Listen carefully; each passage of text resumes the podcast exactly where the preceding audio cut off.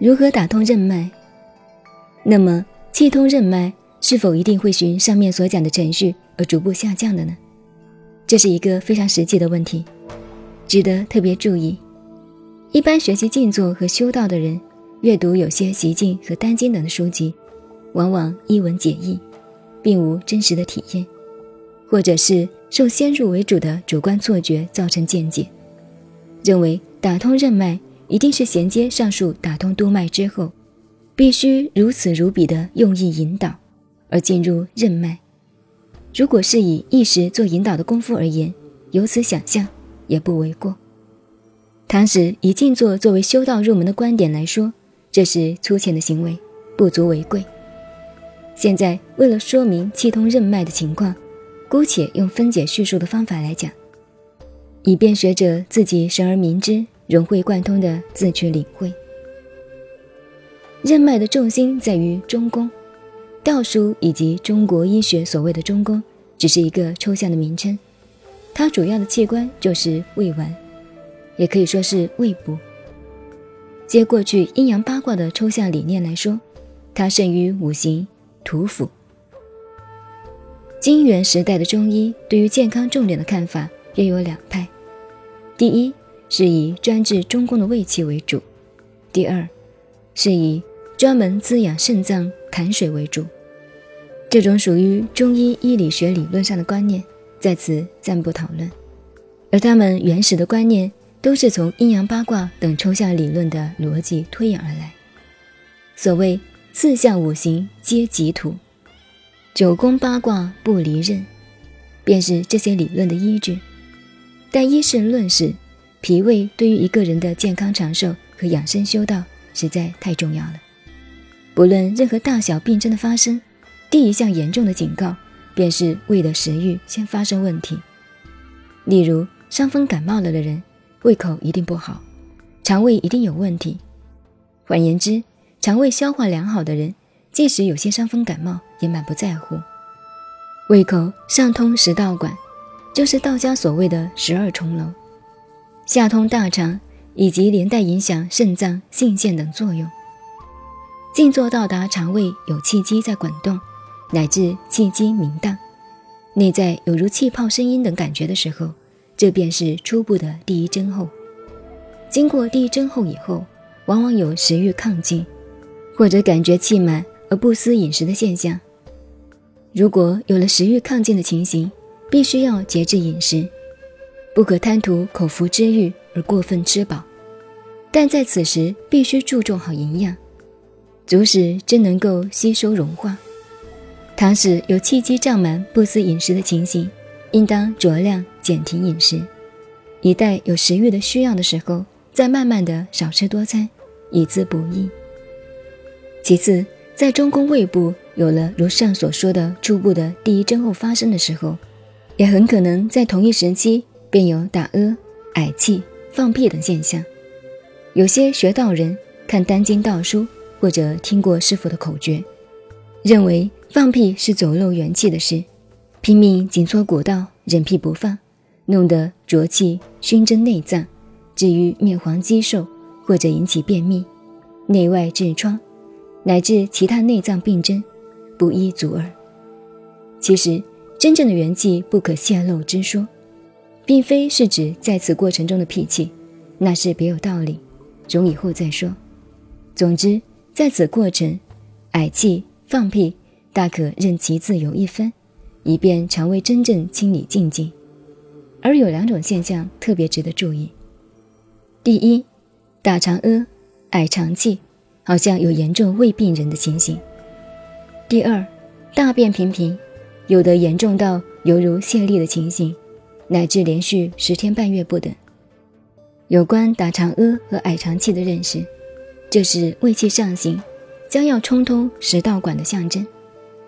等到食道管的气机真正冲开以后，头脑清晰，胸怀舒畅，而且由头顶降到唾腺，所流出甜蜜清凉的津液，滑滑而自来，源源充满口腔。这便是道丹书籍上所说的长生之酒。甘露自洒的真厚，也有用玉液琼浆的神妙名词来比喻。过去在康藏一带修习密宗教法，对于有了如此打长阿、矮长气的人，便会升起恭敬礼拜之心，认为是气脉已经有了相当成就的非凡之人。有关大便频数类似泄力的认识，一个普通的人如果有了大便频频，甚至有泄力屙水等情形，当然是有严重的肠胃病，或者是急性肠炎等病症的象征。但无论属于哪种病症，毫无疑问的，它给予人的感受是痛苦的。倘便是因静坐发动气机的原因，虽然有大泄或者屙水等现象，但并无痛苦的感受。而且头脑、内脏反有一种清新舒服的感觉，虽有轻微的软弱之感，但无大碍。等泻到最后，屙出一些稍带紫黑色的粘液，便是肠胃的机制。真正清除禁忌，自然而然就会停止泄泻了。如果是专门从事养生修道的人，经过这一阶段以后，心境的静定境界和生理上的感受，一定会进入另一个新的状况。但是对于饮食起居，必须适时适量，特别知道谨慎，不可贪图口福而过饱或者乱吃东西，总以恬淡为宜。尤其对于男女之间的性行为，应该特别守戒。如有家室的人，难于免俗的，至少要做到寡欲为上策。倘使违反了上述男女饮食的告诫，又需经过静坐功夫时间的积累。再度发生泄泻的现象，一般静坐修道的人屡成屡败的经过，这也是其中重要的关键之一。至于纵欲无当者流，更不在话下了。中宫胃气的发动和食道管，人尽皆知，我们的生理自喉头部分开始，便分为食道、气管两支。如果气管系统有了疾病，或者碰到伤风感冒等情形，便有咳嗽、呛气等现象发生，而咳嗽的情形又有干咳或者痰咳的区别。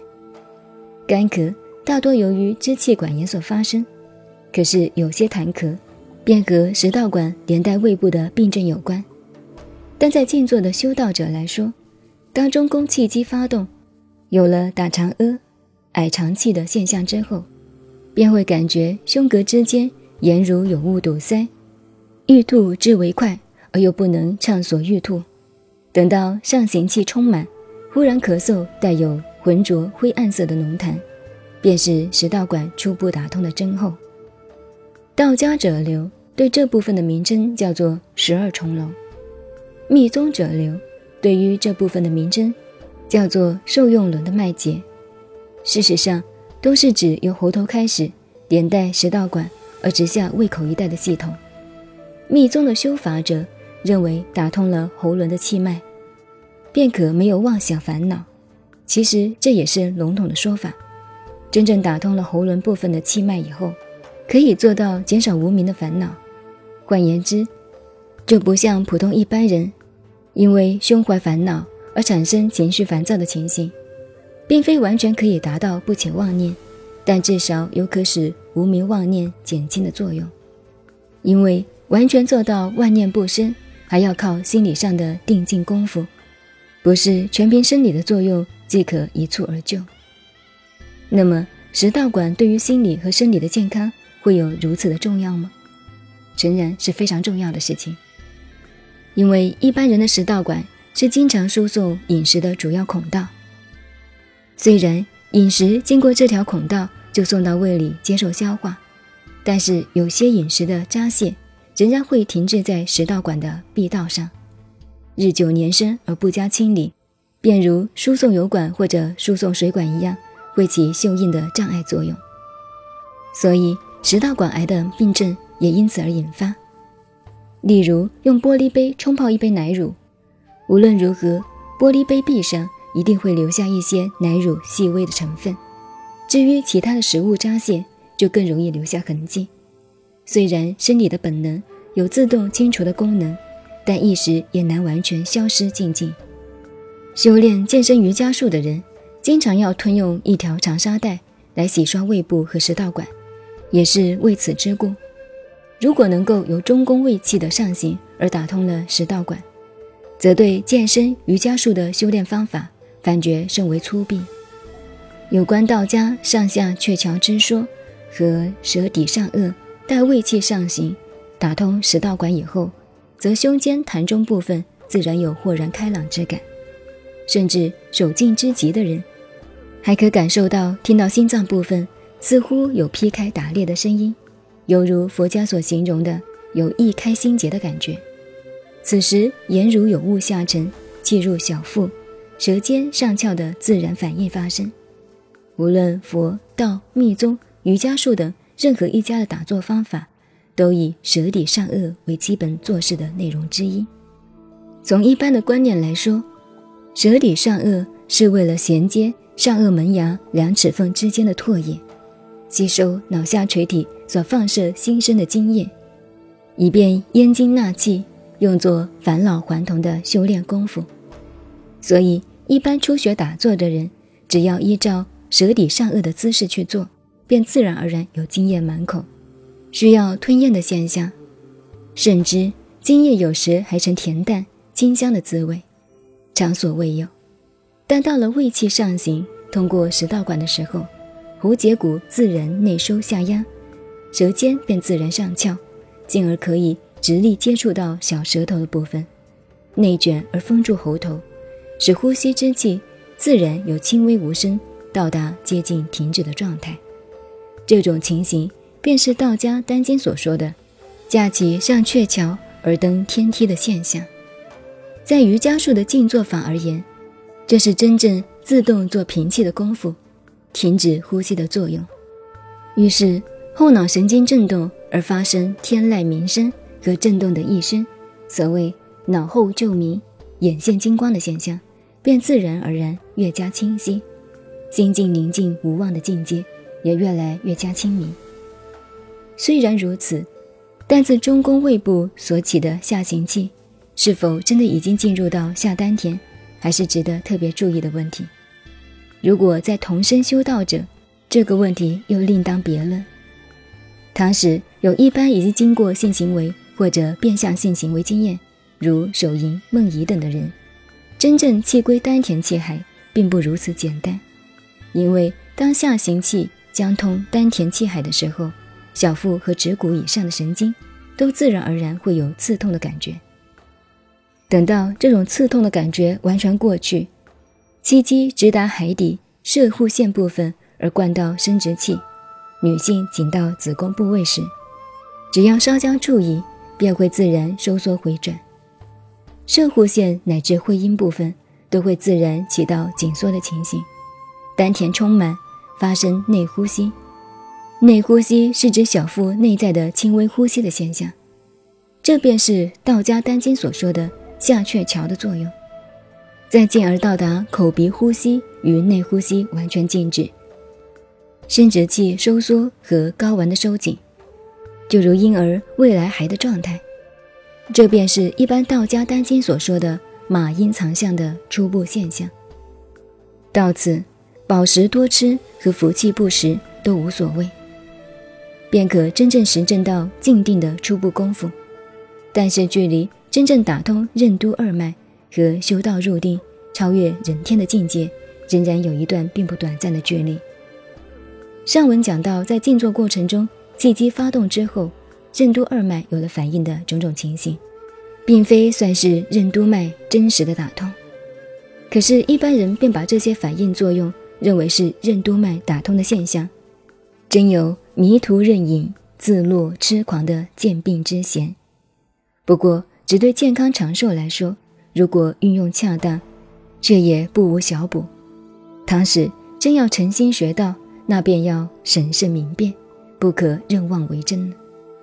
前面讲到有关中宫胃气发动，上述食道管时，便有嗳气打嗝的现象，曾经引起一些做正经功夫的好奇朋友纷纷来函询问：每一个人自己打嗝、嗳气的现象，是否便是这种景象？实在难以骤答。总之，无论是因为静坐做功夫所引起的嗳气打嗝，或者是因为胃部有病症，所发生打嗝嗳气，通通都是肠胃有废气的关系，这是毫无疑问的事。调整中和肠胃有废气的方法，无论中医或者西医都有药物，不妨求医诊断，加以药物的帮助。对于修习静坐，绝对有害而无益。尤其修炼道家的人，非常注重外金丹药物的作用，以辅助修道的进度。此所以学道者不能不通医理之原因也。